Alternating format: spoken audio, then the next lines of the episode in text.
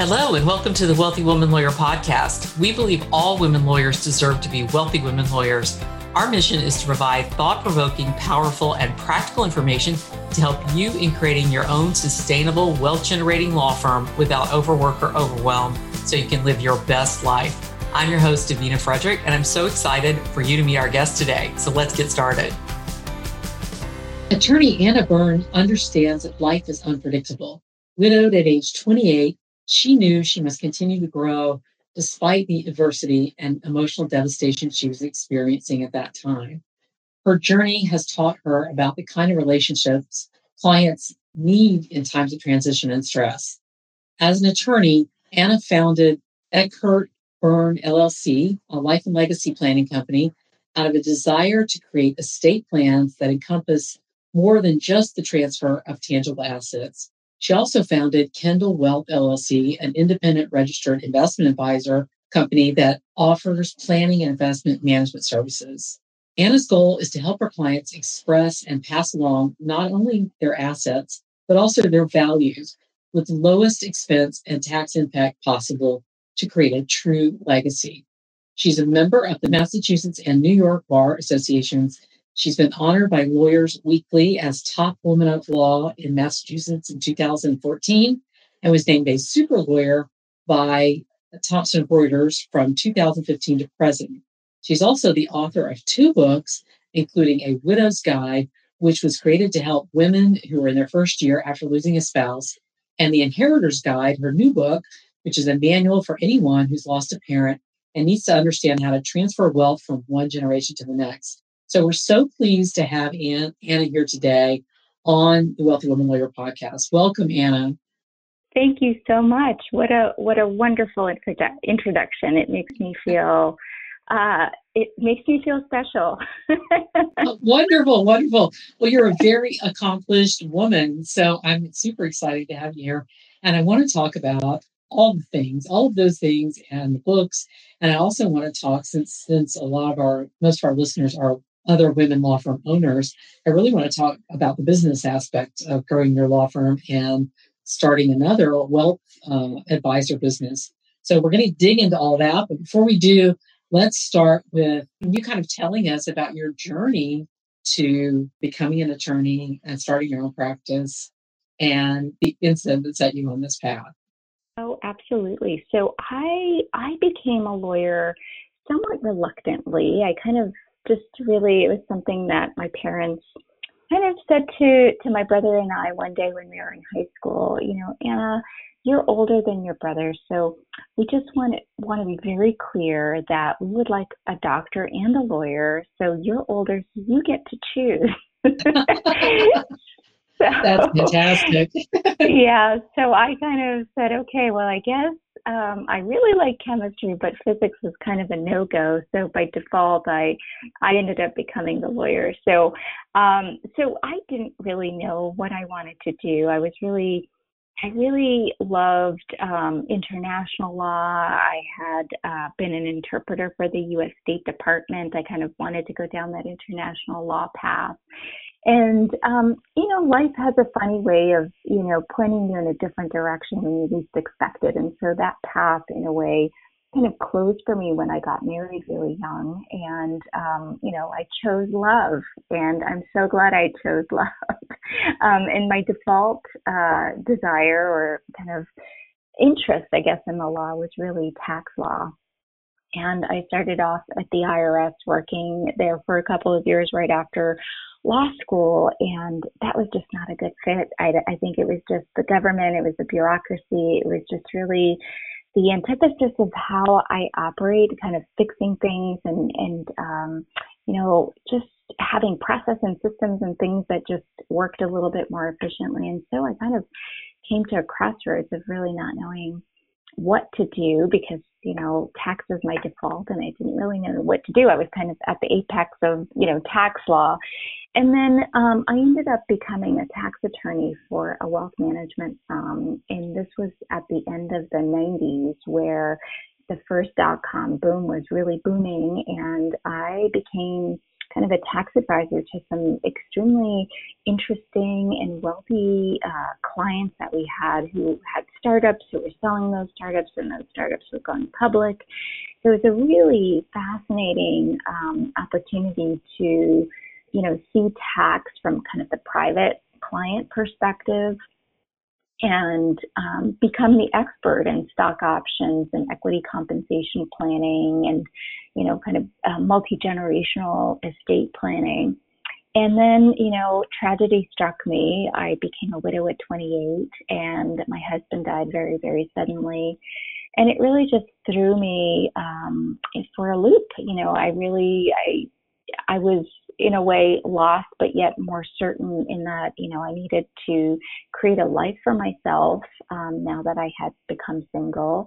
And, you know, it, it was a circuitous path ultimately, but ultimately I realized that I wanted to marry my personal experience and my professional experience in a way that I could make a difference in people's lives and that I could utilize what I learned, you know, personally in becoming a widow to help others who who will be on this journey. You know, the one thing that is inevitable is that we will all reach our end point. You know, we don't know when that is and what I learned through my personal experience is that, you know what, when it happens, you know, the biggest gift that you can give to your loved ones is a plan, you know, a plan that's clear, that not just outlines, you know, that you get the money or you get the insurance policy. It's just all of these other things like, you know, passwords, um, what I would hope for you if something were to happen. And so I ultimately ended up starting Eckert Byrne in 2009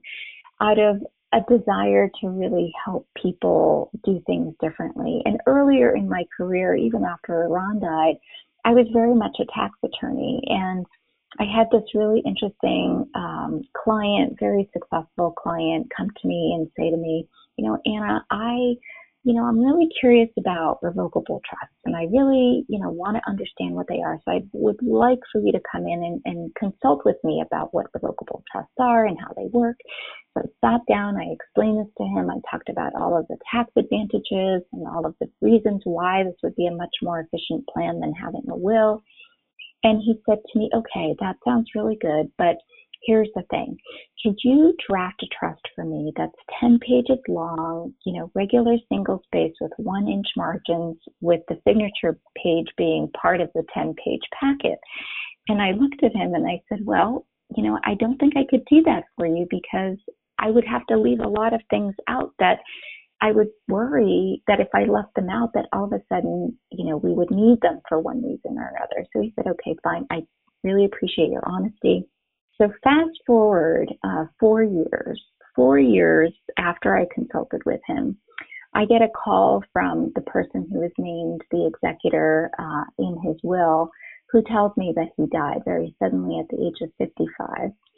And he died in an ambulance from a massive heart attack, leaving two young children and a wife, and an extremely substantial estate in, in excess of, I think, $25 million. And at that moment, I was just struck by this feeling in the pit of my stomach that, you know what, I didn't reach him. I didn't reach him. I didn't use the right words. I didn't think about my personal experience and how I could have spoken to him differently. And I ended up administering this very substantial estate, and it took, you know, probably three and a half years to kind of get it to, to the end point for a variety of complex reasons. Um, but I realized that I needed to talk about love. I needed to talk about, you know, what this this would have meant to his wife, what this would have meant to his children, in really having, you know, a plan that was uh, articulating what he would want for his wife, what he would want for his kids, and it would be done in a way that would be orderly and that it would not be expensive and take three and a half years. And so when I started Eckert Byrne, it was really with this client in mind of, you know, there has got to be a different way to talk to clients about estate planning. And I really wanted to empower people by educating them about what estate planning is and how it actually works because there's so much information on the internet. There's so much information everywhere about estate planning, but it's really incomplete information. You hear a little bit about probate, you hear about beneficiaries, you hear about all of these different things, but it's disconnected. And so I decided that what I was going to do in the law firm was educate people about estate planning and how it actually worked. And then I was going to embark on creating estate planning in a way that was visual and understandable. Anyone who has ever done any estate planning knows that the language is so arcane. You know, that you, your eyes, people's eyes glaze over when they start talking about wills, trusts, and, you know, beneficiaries and things like that. Um, and so I wanted to make things very visual so that people could follow along and so that we could be partners in this process of creating estate plans. And then I was going to make a commitment to administer plans in in an efficient and cost effective way if they maintain the plan. And so that's what I did. I had this vision of, of creating a law firm that was focused on love rather than taxes. And I always told people, you know, the tax piece will follow along, you know, once we're clear in terms of what we want to achieve for your loved ones. And that's how it started. 2009, it'll be, gosh, 12 years. It's been 12 years in April. So I, I feel like I've done it and we have hundreds and hundreds of clients who have gone through the experience. And at the end of each, each um, delivery of each kind of estate planning binder, people, you know, look, look at us and say, you know what? Thank you so much. I understand what I have and I feel at peace. I love so many aspects of what you shared in your story because I, as a business owner, when we're thinking about our business, oftentimes we sort of fall into attorneys will commonly fall into a practice area maybe because they got their first job out of school or something and then they sort of wind up doing something and then and then having to reverse engineer when you start looking into your branding and and looking at your purpose and why why you're doing the thing you're doing and they have to go back and sort of figure out why does this matter to me? And your story this really came from a, it sounds like it really came from a place of very personal, not only your personal experience, but this experience very early on with a client. And it really caused you to reflect about what you truly wanted to be able to do with your law practice and how you wanted to be able to help people. So I love that you shared that because I think that's a piece for a lot of women law firm owners going deep into understanding why it is that they want to serve people in a particular way is so important to being able to have the kind of impact they want to have in the world, right? Oh, absolutely. Absolutely. I think that, you know, having passion for what you do, wherever it comes from, is so important. I think that people, you know, clients and, you know, referral partners really sense authenticity. You know, I I think that by having this deep passion allowed me to to miss that step of being insecure you know mm-hmm. about what i was doing you know because I, I i think it would have been easy for me to say gosh you know in the early years you know when you know i had some clients but not a lot of clients um you know, am I really on the right track? I mean, you know, I had this one woman attorney actually early on. I couldn't believe that she said this to me, but it was my first year in the practice, and I was at this um, kind of bar um, event with other lawyers, and this other this woman came up to me, and I knew she who she was. She had an estate planning practice, kind of a boutique practice with, with her right. and maybe an associate and you know, so I introduced myself and you know, she said, Oh, I, I heard, you know, you started a firm. And I said, Yes, you know, it's just a couple of months or whatever it was. And she looked at me and she said, Well, what makes you think that you can do that? And wow. I was so floored. I thought, wow. you know, you're older than me. Like, you know, like I would have thought she would have offered words of wisdom. but instead she completely knocked my my legs out from under me and yeah. and I kind of just quickly recovered and I said, well, it must be, you know, what you experienced, right? you know, however many years ago, it must be the same thing. but right. it was just shocking. And so, you know, a moment like that when you're very vulnerable and feeling insecure about, you know, what's going to happen? Is this actually going to work? Um, you know, I, I felt like, no, you know, I'm following my heart. I'm following my passion. I know that this is, this is going to work, you know, so having that passion and also having that authenticity is so important, you know, to be able to articulate that story, whatever it is, you know, whatever that experience is, I think it's very important. Well, you know, and, and that, you know, you have someone who's coming from a mindset of lack and thinks that there's only mm-hmm. one pie. And if you get a bigger piece, then she does gets a smaller piece. So it's a, it's a real mindset issue, you know, that somebody is yeah. revealing. They're revealing more about themselves than they are about you. And we also all start from the beginning. Like nobody just, nobody comes out being an expert, you know, right out of law school or whatever schooling you have. You know, we all, we all start from the beginning. right, Right. I, I want to talk about I know it was it was such a formative experience in addition to being, you know, emotionally devastating experience to lose your spouse at such a young age. And I I think about, you know, I'm in my mid 50s and it's very common for women in their in their 50s, 60s to lose a spouse. And we often see women who don't really think about the possibility of such a thing happening um, until it happens. And when someone is later in life, then it becomes a real, you know, a, a challenge also because now you've also got your own mortality you're looking at a little closer to you. And so it's interesting to me that you had this experience early on in your life.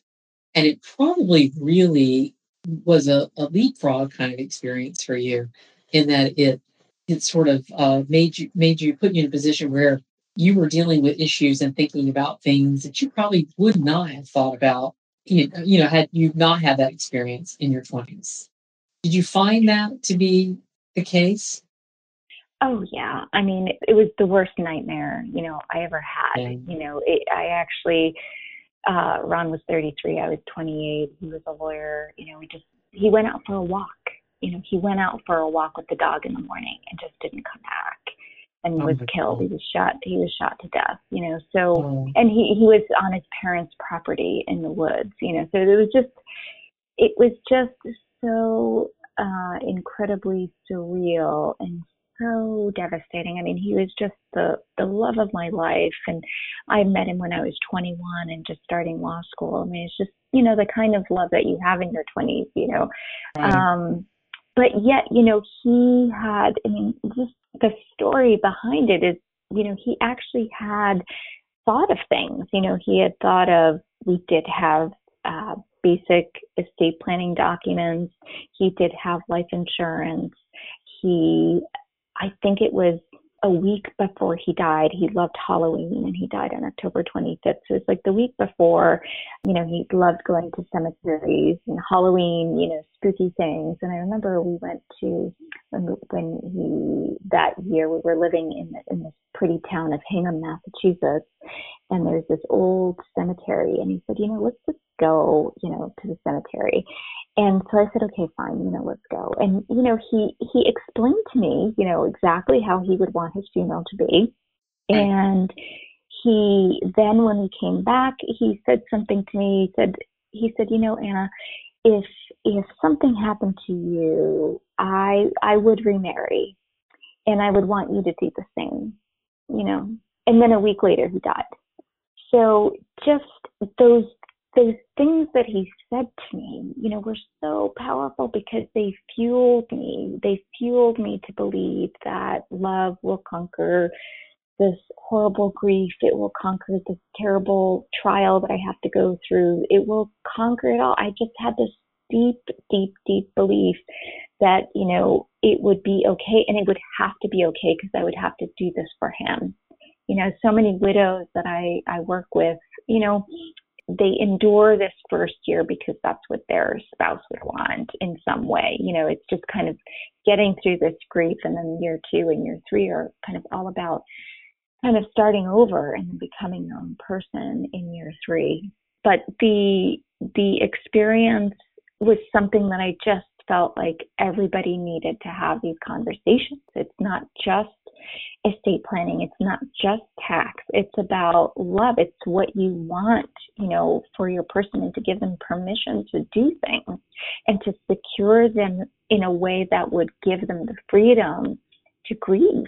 You know, grief is black and dark and it's it's debilitating in in its various phases that people endure and the gift of an estate plan, the gift of having a well well organized plan is the ultimate gift of love that you can give to your family. So I this this just became my driving mission to help people articulate all of these aspects. I mean, I just had a prospective client call two weeks ago or last week, and this poor woman, her husband drowned to death while on a vacation in um, in the Caribbean, and her 17 year old son was with her husband, and they had a plan. And do you know what what wasn't documented was and were any of the passwords to any of his mobile devices. So no no iPhone access, no iPad access, and no computer access. So you lose access to the iCloud, you lose access to email, you lose access to everything. So when I talk about estate planning, I talk about not just documents, I talk about all of these details. Where are you documenting these passwords? You know, what are your wishes for how you want that memorial and that funeral to look like? Because that's the first thing you have to lose after your spouse has suddenly died. You want a roadmap. You want to know what that person would have wanted so you don't have to think about it. I'm sure it also just makes one of the hardest things to do when you're in that kind of emotional state is to make decisions. So if decisions right. are already made, then you just have to follow through with the thing. You know, if if somebody's already told you this is what I want to happen, then you're not having to make hard decisions at a time in your mind is most confused, right? Right. So oh absolutely. And so this this led you to create write your first book. How long after you went through this did you write The Widow's Guide? Oh, many years. It was, I want to say, let's see, the book came out in 2016. So probably 18 years after mm-hmm. um, Ron died. And, you know, it was really, in a way, I realized that even though I talked about estate planning and in in this way that I had decided I wanted to um, create a law firm to mm-hmm. create these kind of comprehensive and holistic estate plans, I felt like my story was just not out there, and I didn't. And I also felt like I I wanted to help more women that I than I could actually work with in my practice. And I also wanted to give women who I worked with a roadmap, right? Because in especially that first year, there's so much happening. There's so many timelines and deadlines.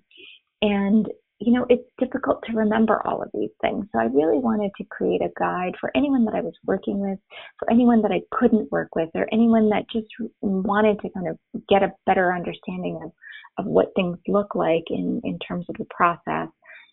And and and give them some hope that um, you know I I went through this tragedy and I I survived and I you know took the lemons and I made the lemonade you know and I found love again and I ended up having a, a family again and you know there there is hope you know and and I wanted to to create this book as not just this guidebook, but kind of a ray of hope that you will get through this grief and there will be sunshine on the other side, whatever that may look like for you.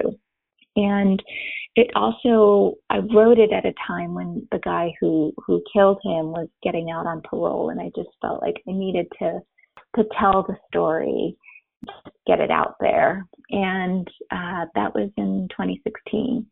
So it was a very cathartic experience. It took much longer than I anticipated. I think I started writing the outline for the book five years before I actually wrote it. So, uh, so it was definitely a substantial undertaking in terms of time and and emotion. You know, it was such a personal story. Exactly, exactly. I just I just published my uh, first book, and it was not and it's a very it's not emotionally you know difficult at all but it still took me like probably three years from the time i mm-hmm. first conceived of the idea to actually get it to uh, get it you know out in the world. So i can only imagine what it must have been like for you didn't have to tell such a, a story so close to your heart and something that you know you lived through that was so difficult but i'm imagining that a lot of other women attorneys particularly other women estate planning attorneys would probably really benefit from reading this book and kind of helping them to see particularly if they're just starting out working with clients see that the from the perspective of someone who's lost a spouse what they need to be alerting them for you know in the coming year.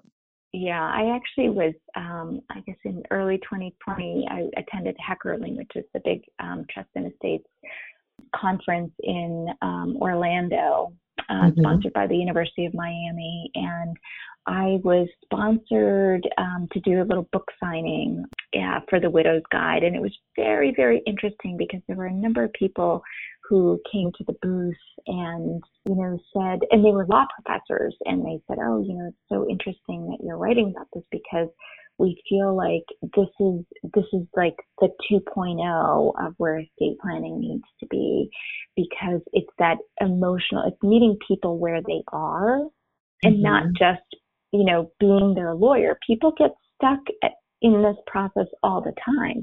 And if you are not equipped to have conversations, then, you know, you're, you're really, you're not as helpful as, as you could be. You know, there's this right. human element to what we do as lawyers. There's always a human element. It's just when we get kind of wrapped up in what we have to do and checking the boxes and, you know, making sure that I's are dotted and the T's are crossed, we forget about that. You know, right. um, Right. But that bedside manner and that, you know, meeting people where they are, whether, you know, making things visual for them or just, you know, saying, okay, I know that you are getting stuck because the following hasn't happened. You know, what can we do to help help move things along you know where are you getting stuck and just understanding what is happening in that grief journey for someone is really important right right and so you've recently published The Inheritor's Guide. So mm-hmm. tell us how this is different and kind of what was the impetus for writing the second book? So the Inheritor's Guide was published two weeks ago.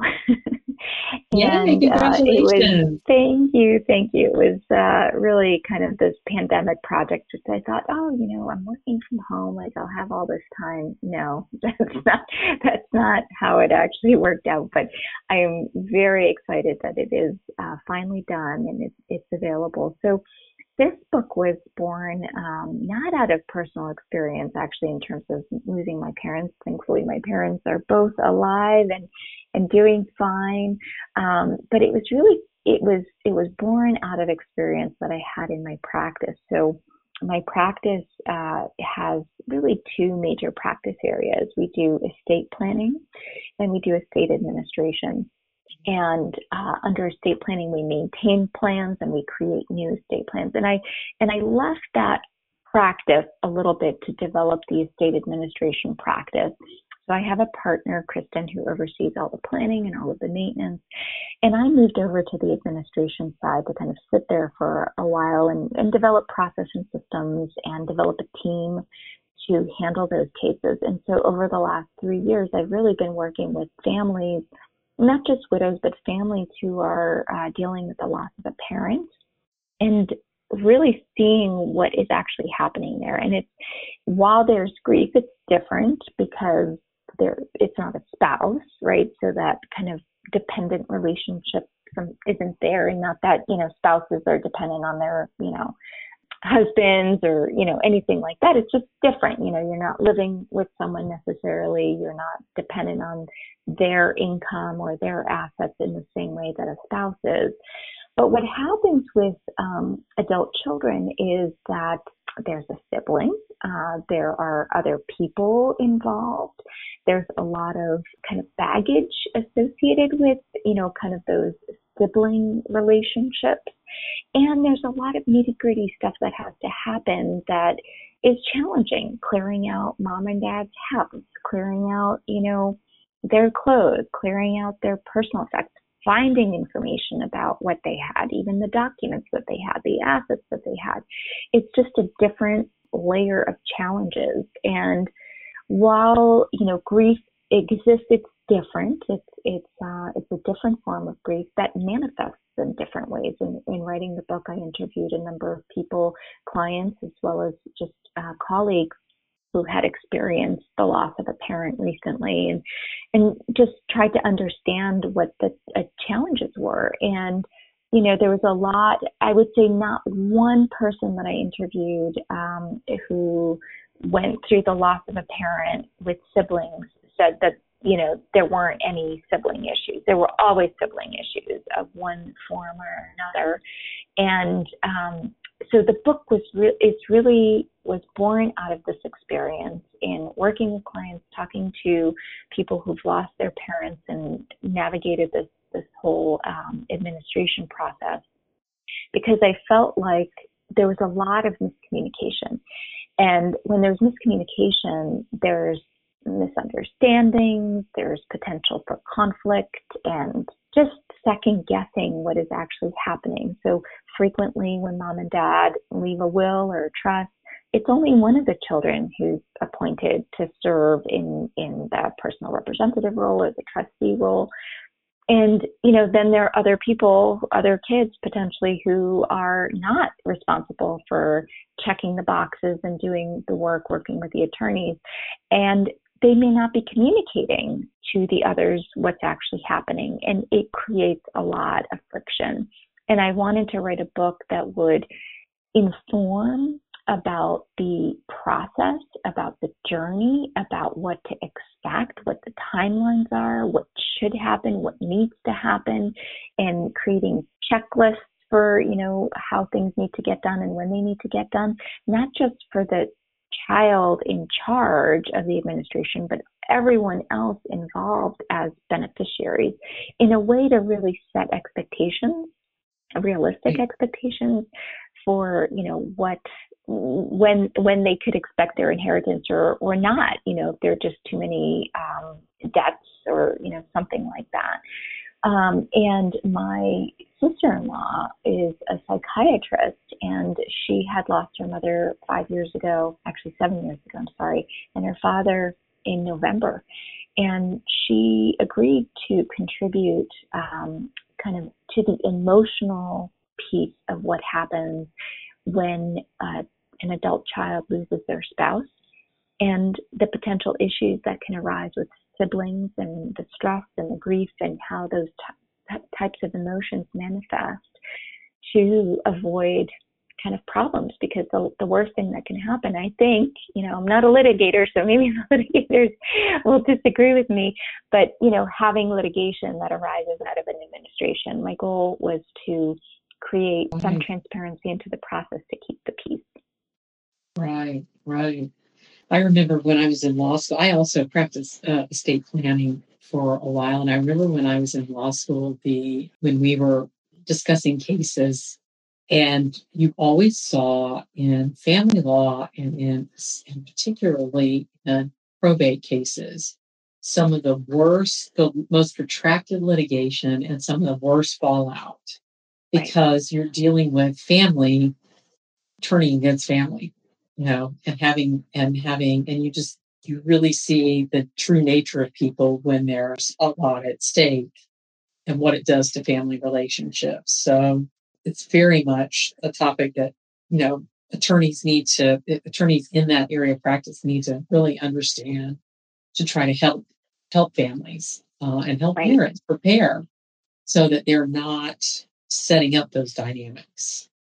Exactly, exactly. Because, you know, it is it is devastating when you've lost a parent and then you have, you know, sibling issues. And this is what happens. I mean, I've seen this firsthand in, in some of the clients I've worked with is that mom and dad are not there to be the you know the mediators in these mm-hmm. little arguments and these little spats and so they just escalate you know they escalate unless you know someone steps back takes a deep breath and like just gets perspective because you know this is how estates get decimated i mean all you have to do is open up you know the paper uh, you know at least once a month someone famous dies and then you know they either don't have an estate plan and that's the news or the other news is that oh yep they're they're suing each other because you know maybe it's a blended marriage and there are kids from the first marriage that you know all the money went to the the new spouse or something like that or the money got left to the aide versus the kids.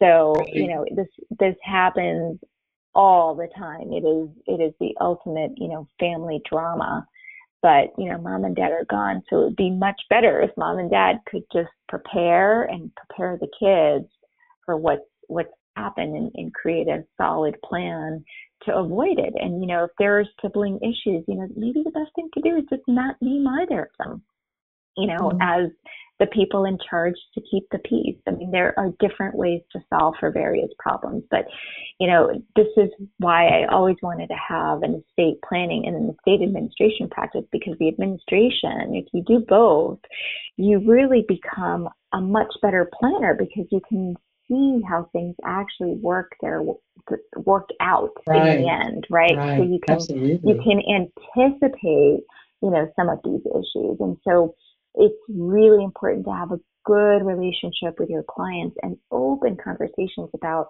you know things like this. Like how do your kids get along? You know wh- how are they situated financially? How are they situated in their relationships? You know how you know in making these simple like quote unquote simple decisions right of like who's going to be the pr or who's going to be the trustee these end up being the biggest decisions and potentially some of some of the fights that arises like well why did you get this role? And you know wouldn't it be nice if mom or dad kind of wrote a letter this is why we appointed you because you know you you sally are just so busy. We're, you're so successful. We have no doubt that you would have done this job but we just couldn't burden you with this.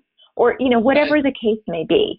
Um, but there are ways to kind of plan around these types of situations. But if if it's too late, right? You know, I had a a, a client call me two weeks ago about you know mom mom died and she did not have an estate plan. It had uh, a, a very substantial estate. Mom was 101 mom was 101. I mean, how did mom not have an estate plan? but whatever, you know, that that ship has sailed. So now we have this administration, and what ensues is, you know, what what always happens with these intestate administrations is, you know, we just pray for the best that everybody's going to get along and they're all going to be patient and that everyone is going to work together. but so if you if you don't get a chance to plan, you know, then you know, then you just have to administer and kind of educate people about what what is what is happening. And I really wanted to write this inheritors guidebook to inform, educate, and in a way try and speak to people in a way where you know they would fight less about things, right? Because if there's more transparency in terms of the process, my feeling was, well, at least they'll have a sense of what the timeline is and not blame the person in charge for for taking so long for example right. and several other things you know. I mean people fight about the silliest things you know. It's clearing out the house and somebody takes the one painting and nobody thought the painting had any significance until sally comes along and says this was this was what i wanted. This is what mom and dad told me you know. And the thing is probably worthless but it's what you know what got taken away when right. she wasn't looking, you know, and then all of a sudden there's a lack of trust. And so there are ways that you can administer and, and just educate the families to just say, you know what, no, nobody's taking anything out of the house. You know, we have a process. We we're going to be thoughtful about it, and we're just going to have to be patient. We're just going to. This is how this is going to work out, and we will have a way of dealing with all of these these tangible personal property items, and everybody will have their time right? Um, and that's just one example of you know what I think people should do, right? I mean, just you have to wait and you have to have a process and you have to inform everybody in a way about you know how that simple thing is going to happen because in the end it may not be so simple it may be the thing that just triggers a whole other set of emotions and uh, creates distrust and misunderstandings and then that leads to litigation and that's what you know I would want my clients to avoid at all costs. Hi, you've shared so much great information, but before we wrap up, I do want to talk a little bit about your business model. And mm-hmm. for the women law firm owners listening to this, and because you have you have a team of people, and I'd like for you to share kind of who all's on your, you know, what positions you have in your team and how that evolved for you. Uh, you have written a couple of books, and I'm sure all of these were very intentional decisions around not only having a greater impact and helping more people, but also there was a business decision aspect that went into this, I'm sure. So can you share with oh, us yeah. a little bit about your firm and kind of your how your growth has tracked and evolved through the years and some of those key decisions that you feel you made along the way to create that kind of growth?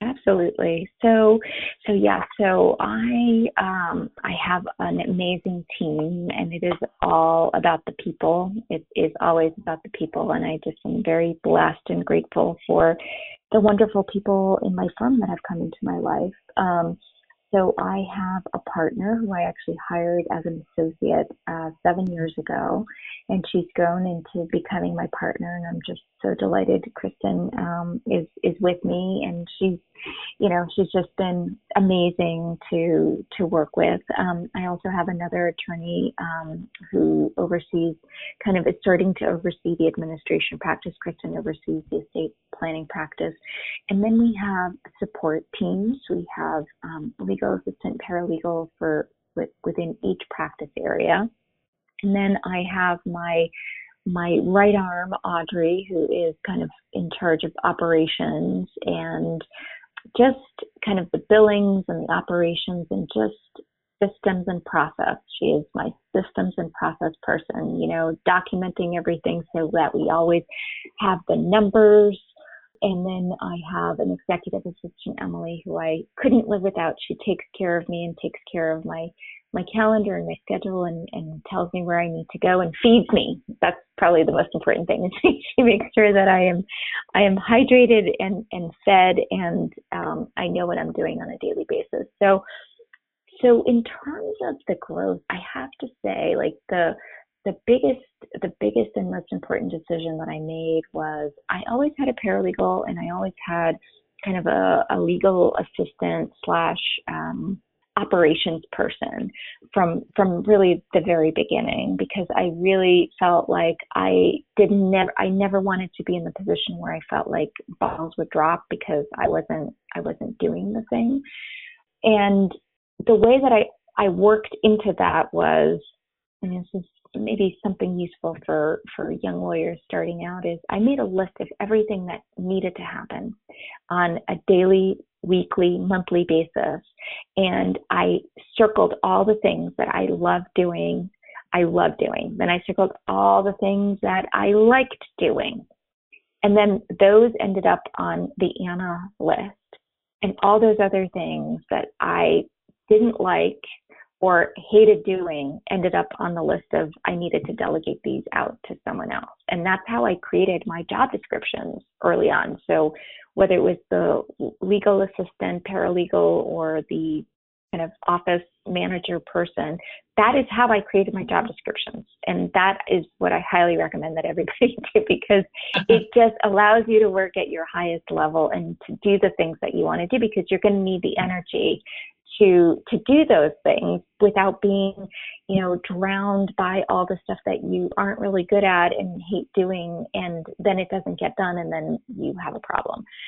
So with that said my my kind of biggest hurdle and i think the biggest reason why i grew um, as i did uh, and I ultimately became as successful from kind of a revenue perspective was the hiring of another attorney. You know, I think I had this fear that, you know, this person was going to learn everything that I knew and then leave. And, you know, it just was very scary. And then it was also very scary of how am I going to pay for this person, right? That's like a big salary to pay. And I actually joined a coaching program to to kind of help me with kind of this next level of growth. It was clear that I was meeting success. It's clear that I was attracting clients. It's clear that I understood that I needed to have systems and process. But there was something missing. And so I joined this coaching program and I basically got pushed off the cliff to hiring Kristen And oh my goodness, I mean, just very clearly within two months, I knew that I made the right choice. And then every other hire after that became that much easier. Um, but that was that was the push that I needed in in and really the coaching. And I know that you do coaching, so I really appreciate all you do. Um, is is the growth in in understanding who you are as a person and developing leadership skills, not just, you know, not just to attract clients, but to build a firm because you have to build systems and process. You have to build a team. You have to train team. You have to encourage their growth. You have to monitor things to make sure that, you know, when you're hiring, you're actually seeing, you know, kind of the revenue increases or you know what your numbers right. are at any given time so I, I really credit, you know, this coaching program that I did and then, um, in developing myself as, as a leader and also in, um, you know, just finding people that were the counterbalance to what I offered. You know, I have Audrey who is totally systems and process and patterns and she loves digging into the numbers and seeing, you know, trends and uh, discovering all of these different patterns that I wouldn't have the patience to look at. So developing a team with people that um, offer things that you don't do that, that, are better at doing things that you don't like doing right that you need right. all of those different pieces to have a successful firm because i never wanted to have i never wanted to be a solo practitioner i just felt like gosh i mean i, I couldn't be good at any one thing because i'd be too busy doing all of these different things right. so i couldn't really right. focus so I always, from the very beginning, wanted to create a law firm that was a sustainable business. And I tested it over the years. I frequently take at least a month off, if not six weeks off, you know, and just see what happens. I mean, I'm not allowed to check my email and other people have to figure out, you know, what to do when I'm when I'm away. So I highly recommend that um, if you aren't getting coached, you get some coaching. If you don't have systems and process, if you don't have people, there's so many different ways to find those resources now. You know, you just have to look for them. And what else? I think to to grow. I, this was my mantra for so long, and I mean, I, I think it still is, is to grow I have to let go, right? Yeah. To grow, I yeah. have to let go. And it's, it's so true. You know, the more you hang on to just being in control of all of the different things of being a lawyer in the estate planning side or the lawyer on the administration side, if you hold on to that, you will never grow. You will never grow the firm to be bigger and to perhaps even exist without you, which is my goal is I really want my firm my both my companies to to continue to grow even when I'm I'm gone because I've created something that is bigger than me.